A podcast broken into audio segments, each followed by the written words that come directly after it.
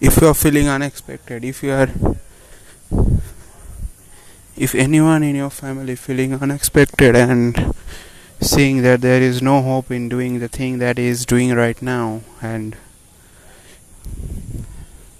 everything going wrong everything is going backwards everything is going to the deepwards so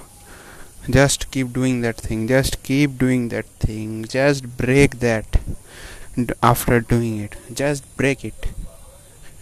Because if you do that it will be helpful otherwise nothing will be helpful. Thank you is signing off